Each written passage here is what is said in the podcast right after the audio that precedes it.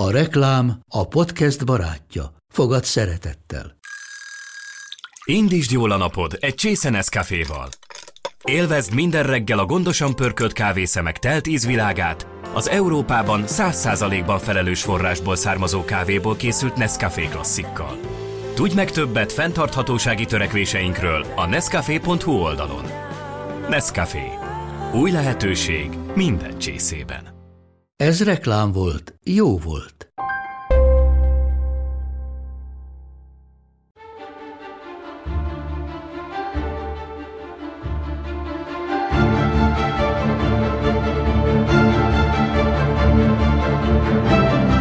Amikor 1918-ban véget ért az első világháború, a következő évek világunkban azzal teltek, hogy a győztes hatalmak saját kedvükre megállapodtak a vesztesek sorsáról. Csak hogy ezek a békék, ahogy pont mi magyarok is tudhatjuk, rendkívül igazságtalanok lettek, és a következő húsz évben sokak szerint már kódolva volt, hogy egy újabb világkonfliktus kitörhet. De vajon tényleg elkerülhetetlen volt a második nagy háború? Hogyan lettek ez alatt a húsz év alatt ellenségekből szövetségesek, és szövetségekből ellenfelek? Miként alakultak át az erőviszonyok, és miért ért egyes országokat mégis felkészületlenül 1939?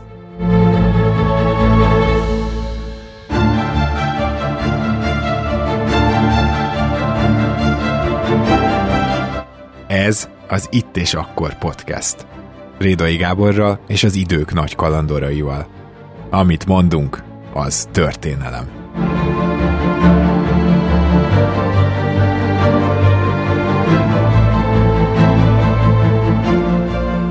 Nagyon sok szeretettel köszöntünk tehát mindenkit itt az Itt és Akkor podcastben, ahol ma egy olyan téma jön, ami kis áthallással lesz hatással még a, a mai napunkra és a jelenünkre is, vagy, vagy lehet még inkább a jövőnkre, mert hogy az a dolog jutott eszembe, hogy a második világháború vajon elkerülhető vagy elkerülhetetlen volt-e. És leginkább erre az a válasz persze, hogy elkerülhetetlen, de mégis az érdekelt, hogy, hogy miért. Tehát mi az, amit rosszul csináltak a békéknél, mi az, ami, ami elkerülhetetlenné tette. És utána esetleg talán az adás végén megvizsgálhatjuk azt is, hogy jobban csinálták-e a nagyhatalmak a második világháború háború után, és hogy kell-e félnünk harmadiktól, ha már, ha már így a jelenre is akarunk valamilyen következményt szabni, de hát nem volt az olyan régen, úgyhogy gondolom, hogy mindenkit érdekelhet a téma, és ehhez éppen ezért a téma egyik szakértőjét sikerült megszereznem. Pécsi Egyetem tanára Hornyák Árpád van itt velem. Árpád, nagyon szépen köszönöm, hogy elfogadta a meghívást.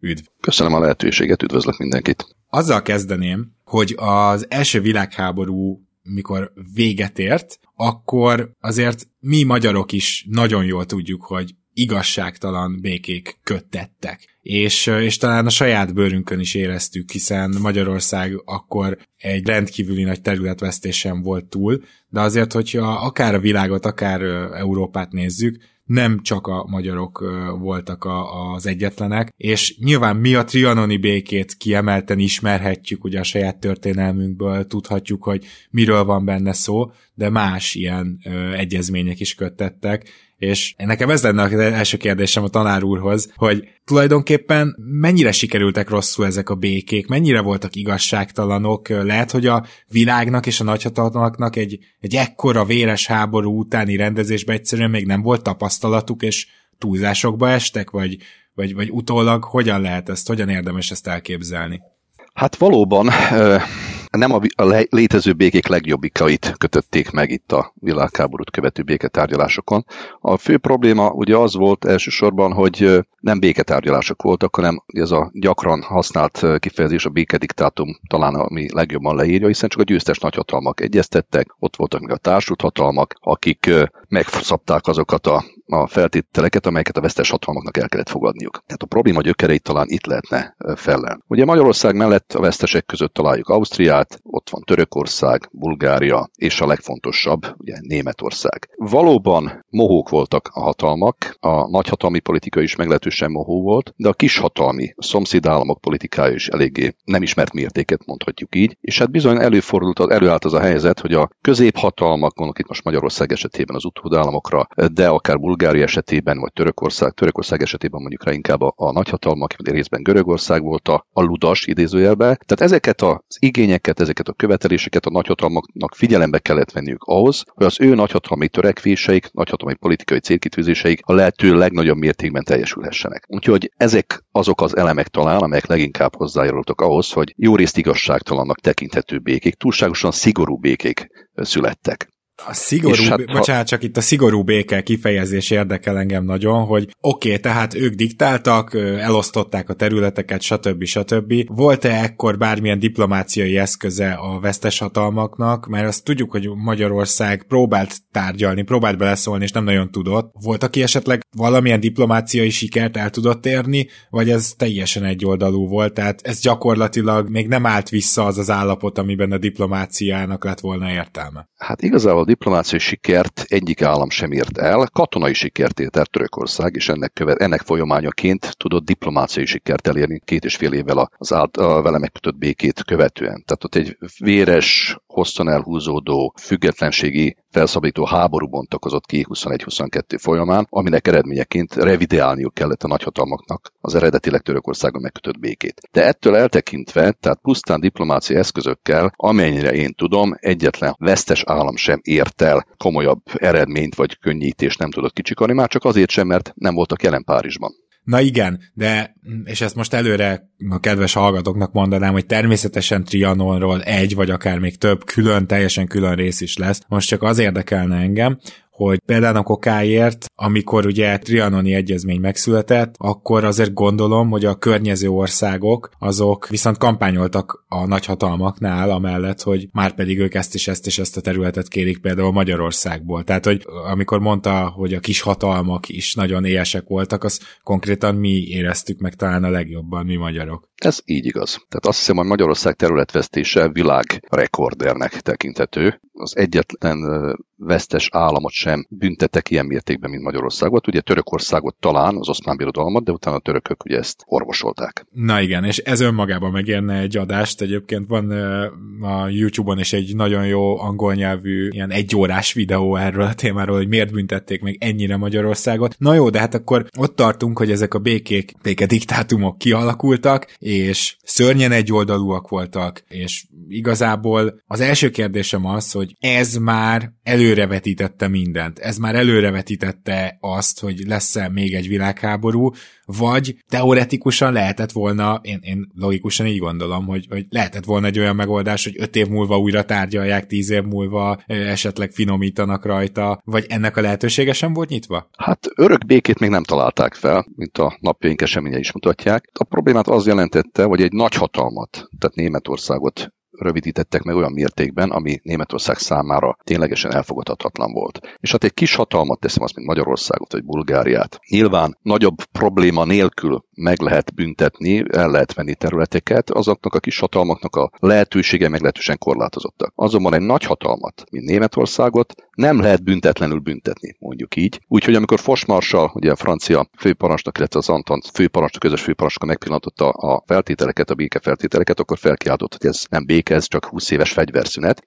Hozzáteszem, ő maga, Fosmarsal ezt enyhének találta. Tehát a francia politika abban volt érdekelt, hogy Németországot teljesen visszaszorítsa, hogy soha az életbe többé ne lehessen olyan veszély forrás francia állam számára, mint amilyen volt az eddigiekben. Ez azonban nem talált partnereket. igen, igen, azt akartam mondani, hogy ez nem jött be, a 20 év fegyverszünet azonban majdnem bejött igazából, viszont azt szeretném itt még megjegyezni, hogy Németországra térjünk már egy kicsit jobban, tehát hogy Németországnak ez a büntetés az első világháború után, ez gazdaságilag mekkora visszaesést okozott, mert azt jól tudjuk, hogy utána mondjuk olyan 1925-től 1940-ig talán a világ legjobban fejlődő országa volt Németország. A szerencséje Németországnak az volt, hogy tulajdonképpen a hátország érintetlen maradt. Tehát azok az ipari poten, azok a potenciálok, azok az infrastruktúrák, azok a nyersanyaglelőhelyek, stb., amelyek a gazdaság fellendüléséhez és működtetéshez elengedhetetlenül szükségesek voltak, ezek érintetlenek maradtak jó részt Németországban. Tehát amint megkapta azt a bizonyos tőkeinjekciót 24-et követően, rövid időn belül, egy éven belül gyakorlatilag helyreállt az egyensúly, és Németország gazdasága elkezdett dübörögni ismételten. Ugye ebben volt a 29-33-as világválság, ami visszavetette egy időre némileg, de utána valóban töretlenül fejlődött tovább. Ha csak az, hogyha lenne olyan hallgató, aki a 24-re nem emlékszik, mint évszámra, szóval akkor milyen tőkeinjekciót kapott is pontosan Németország? Hát a Doves terv keretében helyre állították Németország államháztartását, egy 800 millió aranymárka hitelt folyósítottak Németországnak, annak érdekében, hogy a költségvetési egyensúlyt létrehozza, melyet megteremtse, és ezt követően indulhatott el villámgyorsan a német gazdaság. Ugye ezzel párhuzamosan beszélnünk kell Hitler felemelkedéséről is, amit megint előre mondok, hogy természetesen különadással is körbe fogjuk járni, ott van egy téma azon belül is, ami kifejezetten érdekel engem, de hogy azért ugye a 30-as évek elejére emelkedett fel Hitler, de ilyenkor már maga a náci mozgalom, vagy az ahhoz hasonlítható mozgalom egyértelműen Németországban hát kezdett elterjedni, és ez is egy következmény. Most ezt úgy értem, hogy nyilván a hazafias érzéseket azért egy ilyen békediktátum megsérti, sőt rengetegen érezhetik úgy, hogy hát nem, nem ők háborúztak, vagy ők is háborúztak, ez mégis egy háború volt, ahol ugyanúgy a, a, az ellenfél is gyilkolt, tehát úgy gondolom, hogy a néplélekben a hazafias érzések felerősödhettek, de hogy ezt ugye hogy csatornázzák be, hát azt már mesterien csinálta Hitler, csak hogy maga a náci mozgalom azt következménynek tekinthetjük, vagy ez túlzás lenne így mondani? Hát részben következmény, ugye 22-23-ban már a náci mozgalom meglehetősen erős volt, utána miért helyreállt a német gazdaság, akkor visszaesett is majd, amikor jön a világgazdasági válság, akkor erősödik meg ismételten. Tehát mindenképpen részben talán következménye lehetett a kialakulásának a világháborút követő béke, amit Németországra kényszerítettek, hogy ez megerősödjön, de utána a, az utolsó lökést úgymond, hogy ez, ez a mozgalom ilyen erőre kapjon, ahhoz kellett a gazdasági válság. Még volt egy, amit említett tanár úr, hogy itt tulajdonképpen a hátország a Németországnak érintetlen maradt. Ezt gondolom a franciák meg az angolok nem annyira mondhatták el magukról, viszont az amerikaiak igen. Tehát most csak az merült fel bennem ugye, hogy németeket az Egyesült Államok beszálltáig a második világháborúban aztán senki nem tudta igazán visszaszorítani, természetesen az oroszok, amikor a németek túl messzire merészkedtek a hidegbe, akkor szintén, de csak azt akarom mondani, hogy ez úgy látszik, hogy a második világháborúban is nagyon fontos tényező lett, vagy számított, hogy itt a hátország tudott fejlődni, és hogy gazdaságilag ki tudott úgy igazán fejlődni abban a húsz évben. Hogy ne feltétlenül, és hát nem véletlenül ez a körülmény szerepet játszott abban, hogy a második világháborút követően, a második világháború végén, tehát a, szövetséges csapatok mindenképpen Németországot meg akarták szállni, hogy nehogy előfordulhasson ismételten egy olyan helyzet, mint ami az első világháború után előállt, hogy gyakorlatilag érintetlen a gazdaság, nyilván azért a második világháborúban szőnyegbombázás, stb. Tehát a német gazdaság nem lett volna érintetlen, de akkor is megszállás alá kívánták volna a német területeket, hogy ilyen helyzet ne állhasson ismételten elő, mint az első világháború világháború után. Beszéljünk arról egy picit, hogy mikor jöttek a nagy felismerések. Tehát magyarán, mikor kezdtek el az országok például fegyverkezni a második világháborúra, történelemkönyvek azt mondják ugye, hogy a 30-as években már fegyverkezési verseny zajlott annak a második fél idejében, és Hitler provokatív viselkedésének hatására, viszont majdnem biztos vagyok abban, hogy ha mélyebbre ásunk, akkor nagy valószínűséggel voltak azok, akik a 20-as években már felismerték, hogy, hogy itt bizony lehet, hogy újra meg kell védeni az országunkat. Hát olyan volumenű fegyverkezési verseny, mint amit a 30-as évekre tesznek, azt kétségtelen a 30-as évektől Hitler hatalomra jutását követően veszi kezdetét. Ugye Németország ennek a fő kezdeményezője ennek a versenynek, hogy a világháborút, az első világháborút megelőzően is Németország volt a, a verseny kirobbantója, nevezzük így.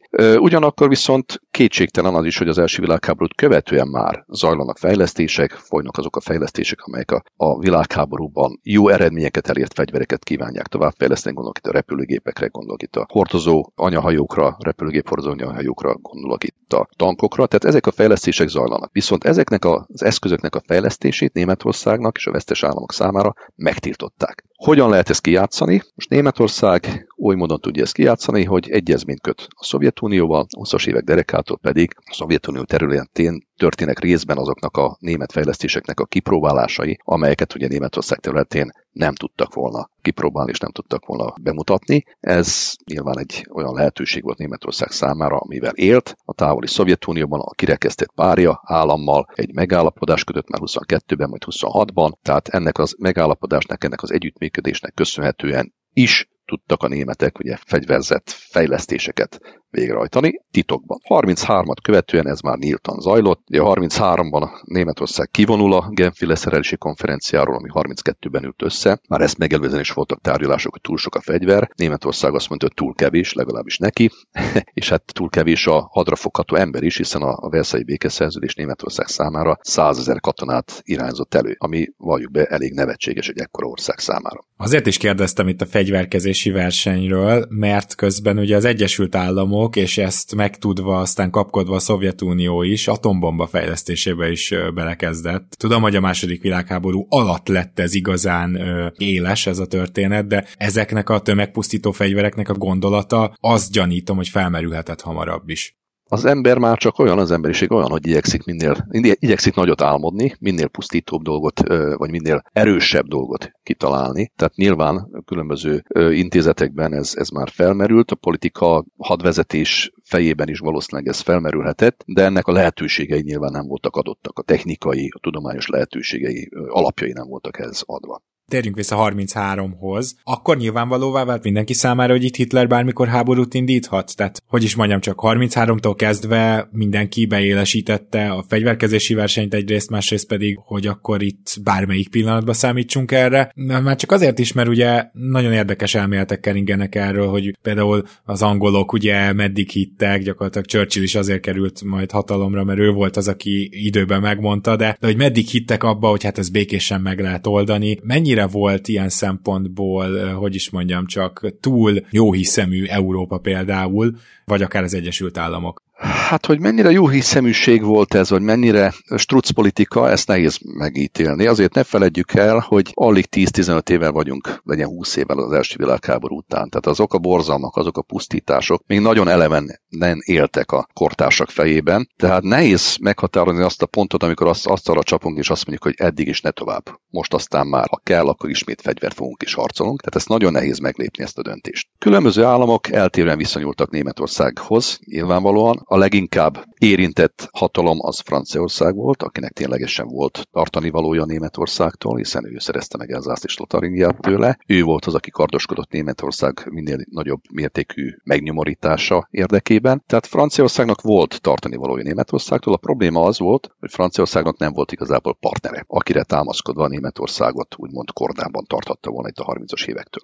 Az, hogy most mennyire voltak tisztában a kortársak azzal, hogy Hitlernek mi is a célja, hogy Németország milyen politikát kíván a jövőben 33, 34, 35-től következően folyt, folytatni, az megint csak kérdéses. Ugyanakkor azonban Hitler nem, nem rejtette véke alá, hogy mik a céljai. Megírta már a Mein Kampfon, hogy mi a célja Németországnak, és azért ezt a Mein Kampfot vélhetően különböző minisztériumokban, különböző hatalmaknál elolvasták, hiszen mégiscsak egy, egy igen jelentős pártnak a vezetője, majd utána a kancellár ugye írta ezt a a, művet. Tehát valami fogalmuk lehetett arról, hogy Németország mire tör, mit kíván elérni, viszont a már említettek miatt nehéz volt meghúzni azt a pontot, azt a vonalat, amíg elmehet Németország, és amikor már a nyugati hatalmaknak közbe kell lépniük. Ez már is nagyon politikaian hangzik, és, és, és nyilván itt azért politikáról is van szó. Én megkockáztatom, hogy talán a reményről is lehet szó, tehát le- lehetséges, hogy itt voltak, akik reménykedtek abban, hogy azért mégsem jön egy második ilyen mészárlás, de nagyon jó, hogy ezt a témát említettük, mert ugye az nagyon érdekes, hogy Hitler valamennyire azért fanatizálni tudta a népét, miközben pont amit mondott Árpád, hogy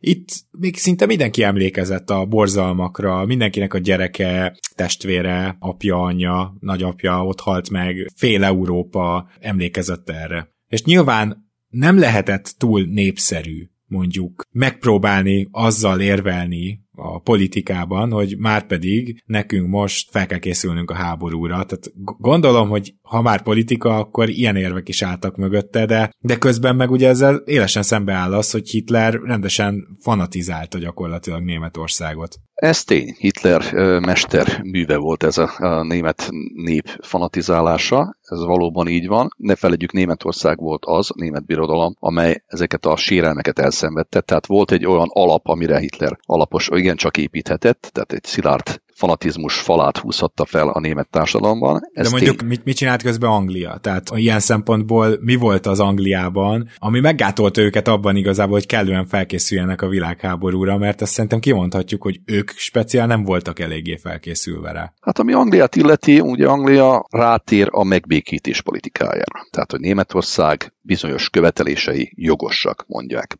Nagy-Britanniában, mondják Londonban, és úgy tesznek, mintha elhinnék, vagy lehet, hogy el is hitték, hogy amennyiben ezeket a német követeléseket teljesítik, amelyek jogosak, mert mondják a britek is, hogy talán kicsit túltolták itt a Versailles békeszerződésnél, tehát a német jogos igényeket teljesítve Németország leszerelhető, mármint a német hódítás, vagy a német agresszió leszerelhető, megakadályozható, és tulajdonképpen így módon a háború is megakadályozható. Ez a megbé- ebben a megbékítés politikájába sok minden belefért, az viszont nem, hogy kiálljanak a franciák mellett. Ugye Franciaország, Németország szomszédja, másfélszer annyi német volt már az első világháború után, meg azt megelőzően is, mint amennyi francia, és ezt azért, ezt a demográfiai többletet, amit Németország tud Franciaország rovására felmutatni, plusz a német ipar teljesítő képessége. Ugye Franciaország mindenképpen egy gyengébb államnak tartotta magát, némi kis hitűség is volt egyébként Németországgal szemben a franciák részéről. Itt tehát gyakorlatilag a franciák a britek megbékítő politikájának következtében egyedül maradtak. Az, amit a franciák kiépítettek itt az első világháborút követően, a kis államok szövetségi rendszere, a kis Antant, Lengyelország, balti államok, stb., amiket megpróbálta bevonni a kollektív biztonság rendszerébe, hogy ezáltal Németországot mint egy féken tartsa és kalodába zárja, ez csődöt mondott. Úgyhogy Franciaország egyedül maradt, és egyedül nem mert lépni Németország provokatív lépéseivel szemben, amelynek legemblematikusabb eleme az 1936 márciusi rajnavidéki bevonulás, a németek, német hadsereg bevonult a rajnavidék demilitarizált övezetébe, amit a franciák tétlenül szemléltek. Miért? Azért, mert a britek nem uhajtottak lépni, a franciák pedig egyedül nem mertek lépni. Ennek következménye lett az, hogy az a gondosan felépített kis és kelet-európai szövetségi rendszerek, államokból álló szövetségi rendszer, amit franciák létrehoztak, gyakorlatilag azonnal elemeire hullott. És Franciaország ott maradt egyedül.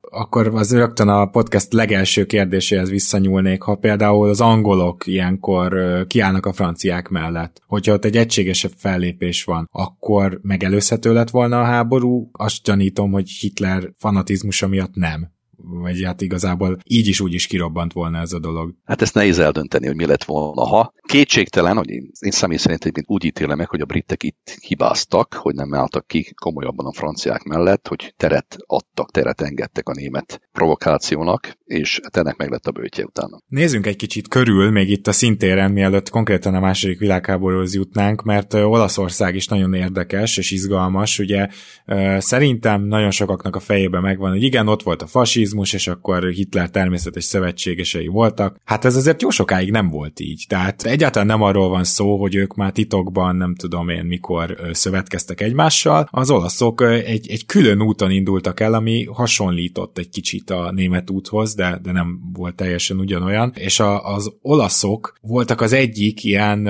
hát ha szabad a hidegháborúhoz hasonlítanom, akkor ilyen terjeszkedők a két világháború között, akik annak ellenére, hogy most éppen nincsen világháború, ők azért háborúzgattak is. Azt akarom mondani, hogy ők egy, egy teljesen külön utas sztori voltak, ráadásul elkezdtek terjeszkedni, és aztán találtak egymásra Németországgal, de Olaszországtól gondolom így külön senki nem is tartott, mert hogy, mert hogy Afrika felé próbálkozott a terjeszkedéssel. Hát ezt így azért nem merném kijelenteni, hogy nem tartottak Olaszországtól, és Olaszország igen hamar nekilátott a fegyverkezésnek, fegyverkezéshez, már a 30-as évek elején, és a 35-re elég szép arzenát tudott felhalmozni, felmutatni. Valóban Ugye az olaszok Etiópia, illetve Afrika irányába orientálódtak, amihez bírták egyébként a franciák támogatását, jóváhagyását, mondjuk inkább így, és ugye az olasz ambíciókhoz azért ismerünk el azt a tényt is, hogy Olaszország ugye nem volt legyőzött állam. Tehát Olaszország a győztesek oldalán fejezte be a világháborút, viszont Olaszországba teret hódított az a vélekedés, miszerint a megcsonkított győzelem az, amit Olaszország fel tud mutatni, mert nem kapta meg az összes egyébként neki ígért területet, amely, amelyért cserébe az első világháborúban az Antant oldalán lépett volna be. Tehát van egy győztes hatalom Európában, amely elégedetlen a fennálló békével, van a vesztes hatalom, nagy hatalom, Németország, amely elégetlen a békével, és vannak a kis államok, legalább kettő, Magyarország és Bulgária, amelyek úgy szintén elégedetlenek a fennálló helyzettel. Akkor valahol nem véletlen, hogy aztán ők egymásra is találtak, de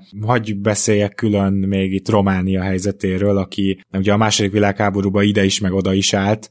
Velük mi volt a helyzet? Ők elégedettek lehettek, hihetetlen mennyiségű területet kaptak meg Magyarországtól, még úgy is, hogy akkor azért ott nagyon jelentős arányban éltek magyarok. Tehát azt gondolom, hogy itt bőven az etnikai határokon túl történt ez a sztori, azzal még finoman fogalmazunk, és példának okáért egy Románia határos Bulgáriával, akkor ott mik, mik történtek? Hát ugye Románia kétségtelen az első világháború egyik legnagyobb nyertese volt, hiszen nem csak a központi hatalmaktól szerezte meg az áhított területeket, de Oroszországtól, tehát az Antant egyik tagállamától is megkapta Beszarábiát. Tehát kétségtelenül a legnagyobb nyertese itt a kelet-európai térségnek. Ugyanakkor Románia egyik nagyon fontos eleme volt a már említett franciák által létrehozott szövetségi szisztémának itt Kelet-Európában, amely szisztéma, amely rendszer, mint említettem, a 36-os francia totojázás miatt gyakorlatilag megroppan, és románoknak is rá kellett ébredniük arra, hogy hát szép-szép, ők ezeket a területeket megkapták a franciák jóváhagyással az első világháború után, de arra már nem számíthatnak, hogy a franciák garanciát nyújtanak, vagy biztosítékot nyújtanak számára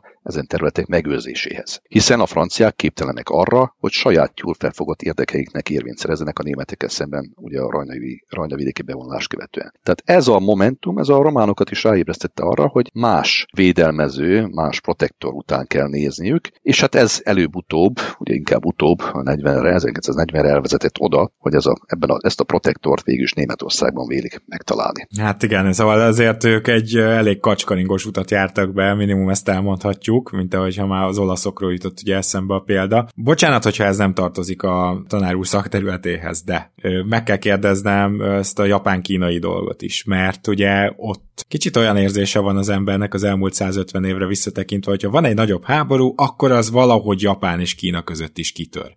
Hát ugye azt elmondhatjuk szerintem, hogy Japán teljesen máshogy kezdett el viselkedni a második világháború után. Tehát ott egy teljesen más politikát, gyakorlatilag a nyugattal való kereskedelmet megnyitották teljesen, stb. stb. és mégis meg tudták tartani önmagukat. Mi történt a két világháború között, és ők miért voltak egészen gyorsan a partnerei Németországnak? Hát ugye Japán esetében is valami hasonlót mondhatunk el, mint Olaszország esetében, hogy Japán ugye a győztesek között fejezte be a világháborút, viszont ö, részben megcsonkították ezt a győzelmét, hiszen azokat a területeket, amelyekre ő rátette a kezét itt a kínai partvidéken, jó részt a Kínában található német fennhatóságú területekre, ezeknek a jelentős részét át kellett adnia le kellett ezekről mondania. Ráadásul Japán úgy érezte, hogy megkötötték a kezét, mert olyan egyezményt kényszerítettek rá 21-22 folyamán Washingtonban, amelyek gátat szaktak az ő tengeri terjeszkedésének, hiszen limitálták a flotta építését, limitálták a tengeralattjáró építését, tehát gyakorlatilag békjóba verték úgymond a japán terjeszkedési politikát, ennek a lehetőségeit korlátozták, és ez miatt volt Japán az egyik elégedetlenkedő itt a fennálló rendszerrel a 30-as években, olyannyira, hogy 36-ban ki is lép ebből az egyezményből, amelyet 22-ben aláírt Washingtonban, tehát felrúgja azokat a korlátozó rendelkezéseket, amelyeket rákényszerítettek, és korlátlan úgymond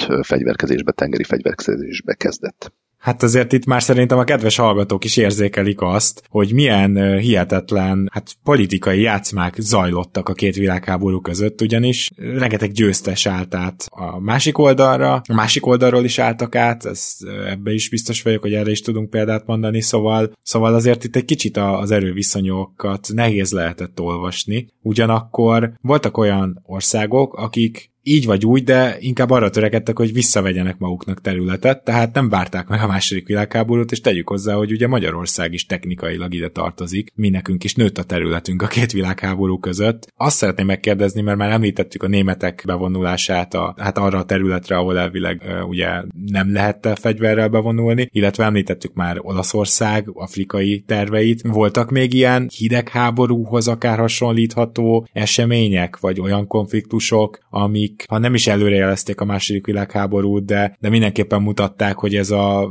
ez a világ ez még forrong, amit ismerünk? Hát igazából ez a két elem, amit ki kell emelni, tehát ezeknek volt jelentősége, mondhatjuk így a dolgok további alakulását, illetve az olasz-afrikai hódításnak, illetve a japán-kínai háborúnak. Ami számunkra is, ami a kortársak számára is a világot jelentette az jó részt Európa. Itt Európában ilyen eseményekre nem került sor, nem is nagyon kerülhetett volna, hiszen az erőviszonyok oly módon változtak az első világháborút követően, hogy nem volt módjuk a veszteseknek, eltekintve Németországtól, ugye, amely nagyhatalom, hogy saját kezükbe ragadják a dolgok irányítását, és bármit is megváltoztassanak. Tehát itt Európában igazából a 20-as évek végétől 30-as évek végéig nem beszélhetünk ilyen jellegű konfliktusokról. Ugye a 30-as évek végén viszont Magyarországról beszéljünk egy kicsit akkor. Beszélhetünk, csak ugye Magyarország ezt nem konfliktusok árán éri el, hanem, vagy legalábbis nem olyan mértékű, nem háborús konfliktusok árán éri el, hanem egy nemzetközi döntőbíráskodás eredményeként kapja vissza a felvidék déli részét, illetve Észak-Erdélyt, valamint hát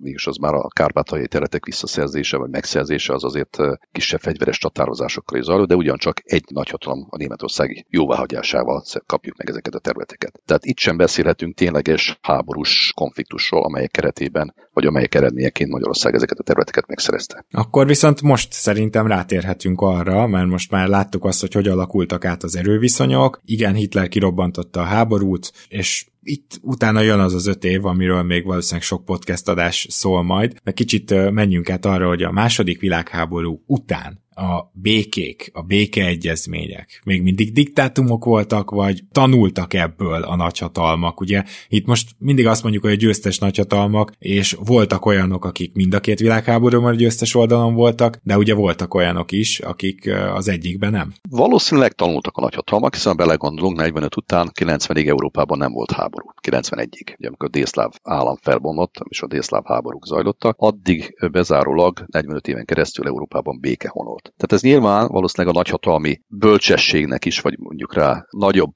bölcsességnek, mint amit az első világháború után tanasítottak, annak is köszönhető, de köszönhető annak, hogy kialakult az a kétpólusú világrend, ami alatt a hidegháborút értjük, tehát amire hasonló korábbiakban nem volt példa. Egyéb iránt, hát gyakorlatilag, ha megnézzük, minimális változások, változtatások voltak a Mármint itt közép határokban. Tehát Magyarország határok tekintetében annyi, hogy ugye, hát ha bár nem is annyira minimális, mondjuk nem fogható az első világháború utáni változtatások, az mondjuk így ez így korrektebb. Igen, csak azért is kérdeztem ezt, mert mégis közben azért a Szovjetunió, mint persze sok országot valamilyen autonómiával meghagyó, de mégis nagy birodalom, az hát eléggé belenyúlt így Európába hirtelen, meg ugye Németországot ketté osztották, tehát hogy, hogyha innen nézem, akkor viszont még nagyobb volt volt a, az átrendeződés, csak ezt úgy próbálták megoldani, hogy azért nyilván akkor ti keletnémetek vagytok, a kelet-németország külön ország oké, okay, Magyarország külön ország oké, okay, csak éppen nem annyira hozhattok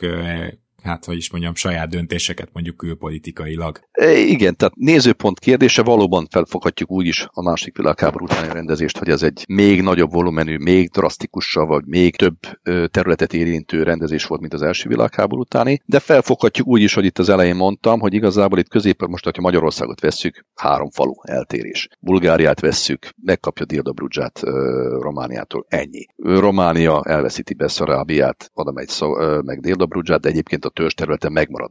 A megszerzett első világháború után megszerzett területeknek a nagy része megmarad.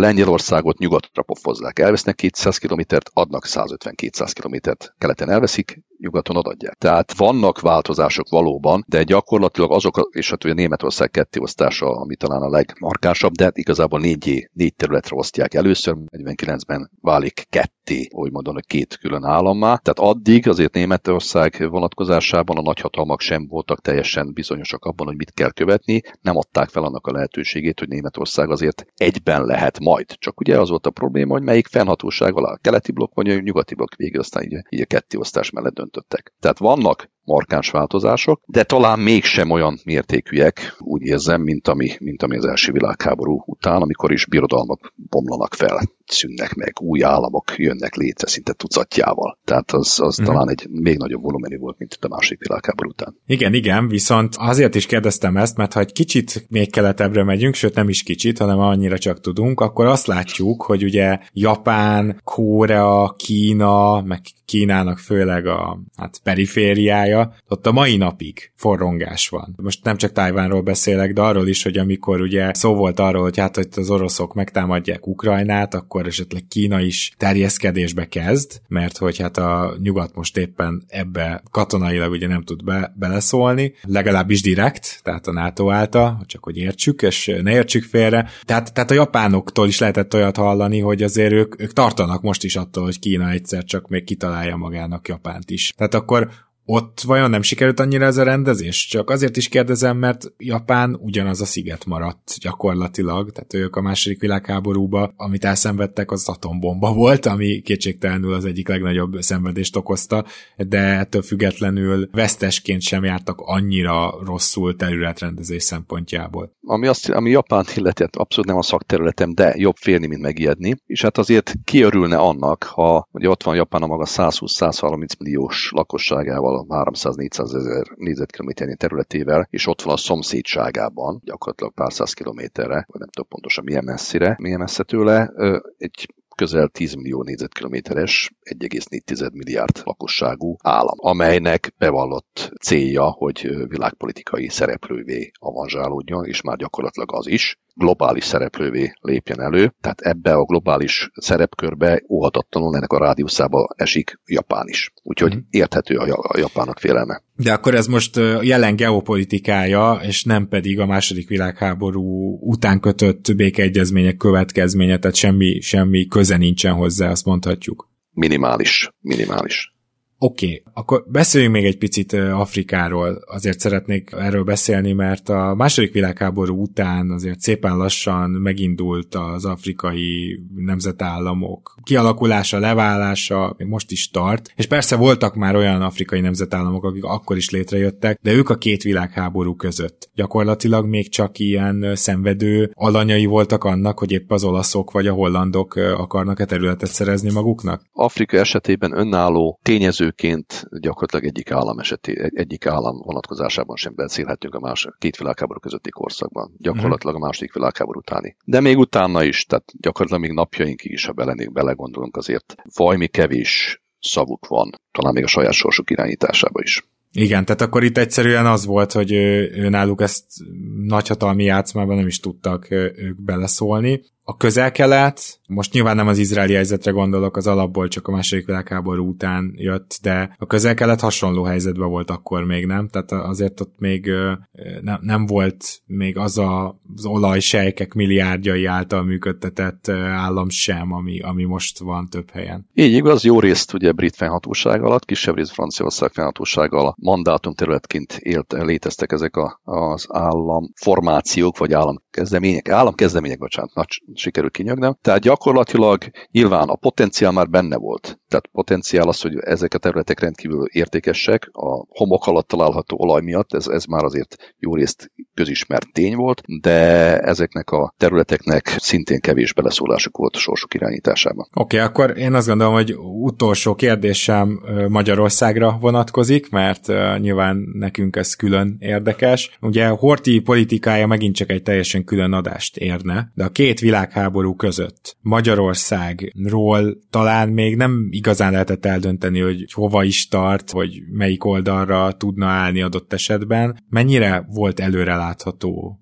hogy Magyarország a németek oldalán száll be a háborúba. Bármi jelennek volt azon kívül, hogy a utolsó időkben ugye, tehát 38-39-ben már megindult a kommunikáció a két ország között? Hát megint csak nehéz, provokatív kérdésnek is vehetem akár ezt a kérdést, de nem veszem annak. A probléma az, hogy nem azt mondom, hogy eleve elrendeltetett volt az, hogy Magyarország Németország oldalán lépjen be majd a világháborúba. Eleve 37-38-ig azért kevesen gondolták, hogy itt világháborúra sor kerülhet. De ahhoz, hogy néme, hogy Magyarország más orientációt kövessen, mint amit végül is kényszerből követett, mert jó rész kényszerből követte azt, hogy a tengelyhatalmak oldalára állt. Tehát ahhoz, ahol, abban az is óriási szerepet játszott, hogy ugye egy, egy baráti politikához két fél szükségeltetik, és mind a két félnek érdekében kell, hogy álljon ez a barátság, működjön. Most Magyarország részéről folyamatosan megvolt ez a, ez a szándék, ez a törekvés, hogy azért jó részt a britek, Nagy-Britannia jó indulatát elnyerje, az ő barátságát megszerezze, és a britek jó indulatára támaszkodva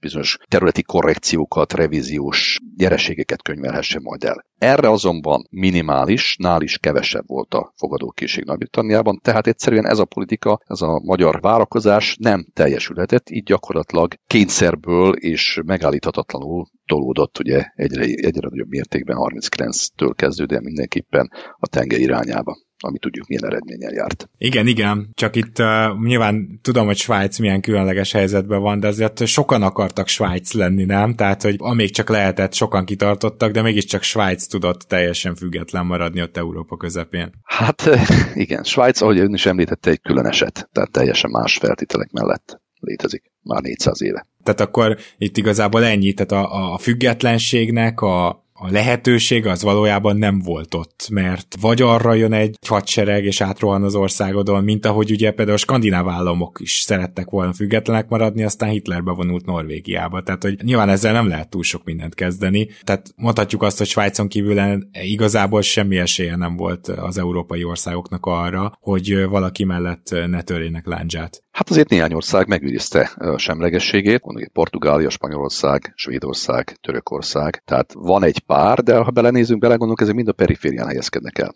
tehát teljesen más földrajzi környezetben, legalábbis ami Németországhoz való közelségüket illeti, mondjuk Törökország esetében. Jól van, akkor ez szerintem egy nagyon jó zárszó is lesz, és hát Hornyák Árpádnak nagyon-nagyon szépen köszönöm, hogy átbeszéltük itt az erőviszonyokat a két világháború között, meg ugye ami igazán érdekes volt, hogy ezek hogy alakultak át, és hogy lehetette volna valamit tenni. Erre a kérdésre talán nem tudunk egyértelműen válaszolni, de azért még mindig, még mindig ott vagyunk, nem? Hogy, hogy leginkább nem volt elkerülhető a második világháború. Szerintem a kortársak sem gondolkodtak alapvetően világháborúban, hiszen belegondolunk, ez a háború, az európai háborút nézzük, az azért egy, kettő, majdnem három évig európai háború volt csupán. Ez nem két évig, tehát két évig már az európai háború volt. De még ebben sem gondolkodott valószínűleg, valószínűleg nem, nem megyek bele itt most további fejtegetésekbe, hogy mi lett volna, ha, stb. Okay, okay. Tény, hogy, tény, hogy azért ez a háború valamilyen szinten, vagy valamilyen háború valamilyen szinten kódolva volt, úgymond az első világháború utáni békeszerződésekben, illetve az azt követő különböző politikai manőverezésekbe ez bele volt úgymond kódolva, vagy ide is kiukadhatott, ahol végül is kiukadt, hogy háborúba, háborúba torkolott mindez. Na, ez szerintem már egy nagyon korrekt és pontos megfogalmazás volt, úgyhogy akkor köszönöm szépen, és hát Árpád, azt hiszem, hogy ezen a területen még lesz mit feldolgozni, úgyhogy ha van kedve jönni, akkor mindenképpen várjuk majd vissza az Itt és Akkor podcastbe. Köszönöm szépen. Kedves hallgatók, mi pedig akkor most búcsúzunk. A következő héten is lesz podcast, úgyhogy akkor jövünk vissza, akkor is tartsatok velünk, és akkor búcsúzik tehát Rédai Gábor, a segédszerkesztőnk Katona Csaba, illetve a producerpárosunk Román Balázs és Hampuk Rihárd. Nagyon szépen köszönjük, hogy velünk tartotok, és ne felejtjétek, amit ma mondtunk, az már történelem.